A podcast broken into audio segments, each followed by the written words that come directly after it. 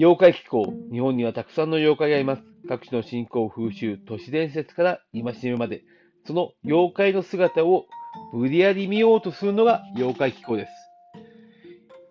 七人道行。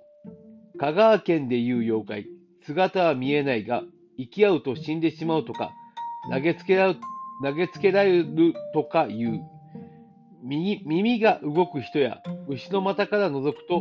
その姿が見えるという四つ筋で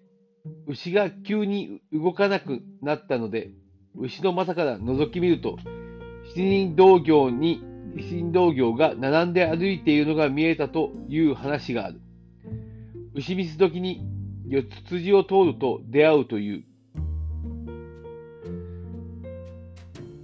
中多度郡、多度津、多度津町でいう七人同時も同じものと思われ、同じく七人同時と読まれる読まれるものに、七人同時、七人同士って書いてあるんですね。がある。これは寛永年間農民が、農民騒動で処刑された7人の同士が、7人の同士の音量で、雨の夕方など、身の傘姿で歩いていると言われる。これに行き合うと気分が悪くなり、帰っても家に入る前に身を覆いでもらわなければならないという。はい。今回、四国で現れる、香川県ですね。香川県で現れる七人道行と言います。えー、っと、お遍路さんも確か、えー、複数であるとも道行、道行というふうな呼び方をすると聞いたことがございます。えー、四つ辻、多くありますね。辻神とも三叉であったり、こういう辻、人が関わってもの、まあ、四つ辻と言われますが、5番の目というものは魔除けというものでございますが、数が足らないとこのようなことが起きてしまうのではないかなというふうに思ったりもします。まあ、うーん、これをね、うん、ヤ行さん、えー、前も話しましたが、ヤ行さんとかもこの四つ筋に現れた決まった日に現れる妖怪というふうに紹介されています。うーん、この新道教、一体何なのか、決して人が見てはいけないものであったのではないかなと私は思ったりしますので、